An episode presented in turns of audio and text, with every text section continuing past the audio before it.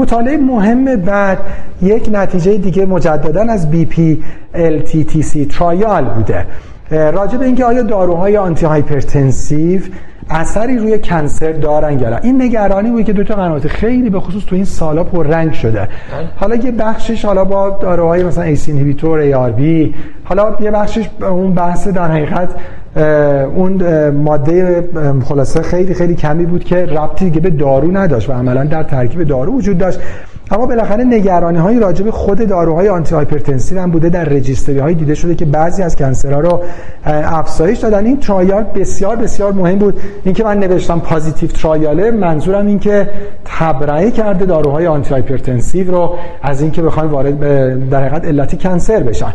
خب طبیعتا ما دوست نداریم که یعنی هیچ کسی دوست نداره که یه بیماری مهمی مثل hypertension رو بخواد با دارو درمان بکنه ولی از اون باعث خلاصه یه بیماری مهم fatal دیگه مثل cancer بشه.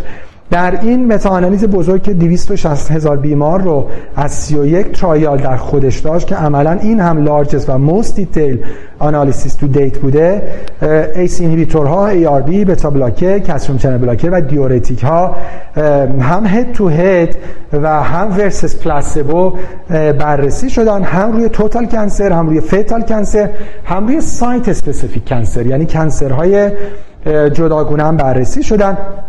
نتیجه که وجود داشت این که هیچ کدوم از این داروها ACE inhibitor ARB ها beta blocker calcium channel blocker و diuretic ا همینجور که می‌بینید confidence interval ها جوری هست که هیچ کدوم نشون میدن هیچ evidence ی برای اینکه باعث افزایش cancer بشن در مطالعات وجود نداشته. این regardless of age, sex, body size, smoking status و previous anti-hypertensive medication use بوده.